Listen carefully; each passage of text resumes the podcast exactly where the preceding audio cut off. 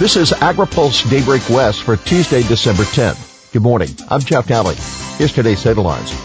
California's 2020 policy battles. Doing very well on USMCA. An ag labor bill faces House test. California Farm Bureau outlines 2020 issues. At the California Farm Bureau's annual meeting in Monterey yesterday, President Jamie Johansson said the Bureau is largely supportive of federal efforts on water issues, yet the state arena is shaping up for a broad range of battles for next year. Unimpaired flows will be a top issue. Despite progress in 2019, Johansson said that progress is not yet solved. The Bureau filed a 300 page lawsuit in February to stop the state water board's Delta plan, which will redirect up to 50% of flows from vital Central Valley rivers to Delta habitats. Governor Newsom's ag liaison, Bill Lyons, said in a later session he is cautiously optimistic the ongoing voluntary agreements will bring a better result for the second phase of that plan. Lyons added that attorneys on all sides are also working collaboratively to make the agreements as bulletproof as they can be from future litigation. A years long lawsuit with less attention advanced this year as well. California conservation groups sued the U.S. Forest Service over alleged water pollution in mountain streams caused by grazing. Johansson said the judge in that case recently sided with all of the Bureau's points that it submitted in support of the service. With state regulatory agencies, Johansson noted the Air Resources Board attempted this year to reduce criteria pollutants reporting from 250 tons down to 4 tons. Commodity dryers, mid-sized farms, and all dairies would have to report their emissions, he explained. ARB avoided making a decision this year. In a separate session, CFBF policy analyst Noelle Cremers shared that ARB intends to propose a new regulation next month to return that threshold to four tons. This would heavily impact San Joaquin Valley operations, she said. We're going to keep pushing back, promised Johansson. The governor has met with Johansson and his team four times.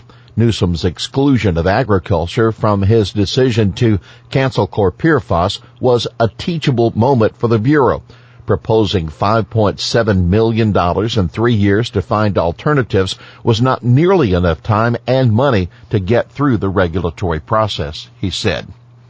Lieutenant Governor Eleni Kounalakis also met with the Bureau. She sits on the Board of Regents for the University of California, which has seen a significant reduction in extension funding over the years, along with advisor positions going unfilled. Johansson listed a number of counties where UC budgets for 4-H programs were also cut. On the note of water, the CV Salts Coalition posted a number of videos yesterday unpacking this complex regulatory program on salinity and nitrates in groundwater and what it means for Central Valley farmers. House tackling ag labor bill. Backers of an ag labor bill are struggling to win over Republican support ahead of a House floor debate later this week. The Farm Workforce Modernization Act would expand the H-2A visa program to year-round workers, and a large GOP vote would give the bill some momentum going to the Senate. But the bill doesn't have White House support, and GOP conservatives are calling the legislation a massive amnesty bill since it would provide a path to legal status for existing farm workers.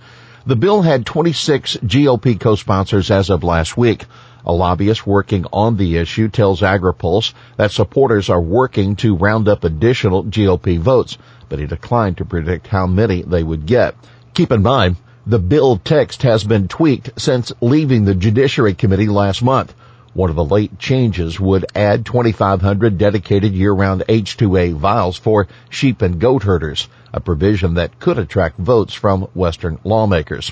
But Democrats have declined to make key changes sought by the nation's largest farm organization, the American Farm Bureau Federation, and that's going to make it easier for conservative Republicans not to vote for the bill. Allison Crittenden, who follows the issue for AFBF, said the bill must be substantially modified for our position to change. USMCA proposal awaits verdict from House Democrats. It took days of marathon negotiating sessions last week for U.S. Trade Representative Robert Lighthizer and Jesus Seade, Mexico's top North American negotiator, to reach a deal on the U.S.-Mexico-Canada agreement. Now it's up to House Speaker Nancy Pelosi whether she and other Democratic leaders are willing to accept the compromise proposal that could still be voted on in the final two weeks for Congress this year. I think we're doing very well on USMCA, President Trump said yesterday. I'm hearing a lot of strides have been made over the last 24 hours. With the support of unions will be key to House Democrats accepting any USMCA deal.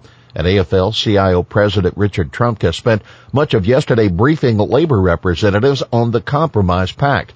That according to Oregon Senator Ron Wyden, the top Democrat on the Senate Finance Committee.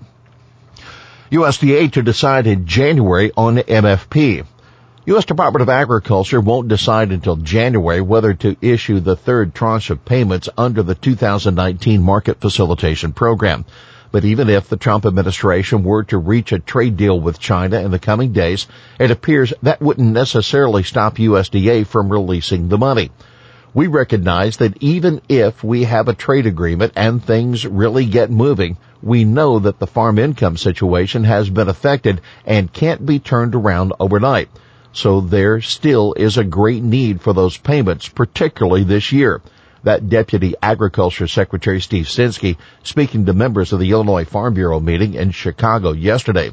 Illinois Farm Bureau Federation President Richard Guebert said his delegates aren't proposing additional aid packages, but we have some bankers who are looking for it to come sooner rather than later because of borrowers facing financial challenges.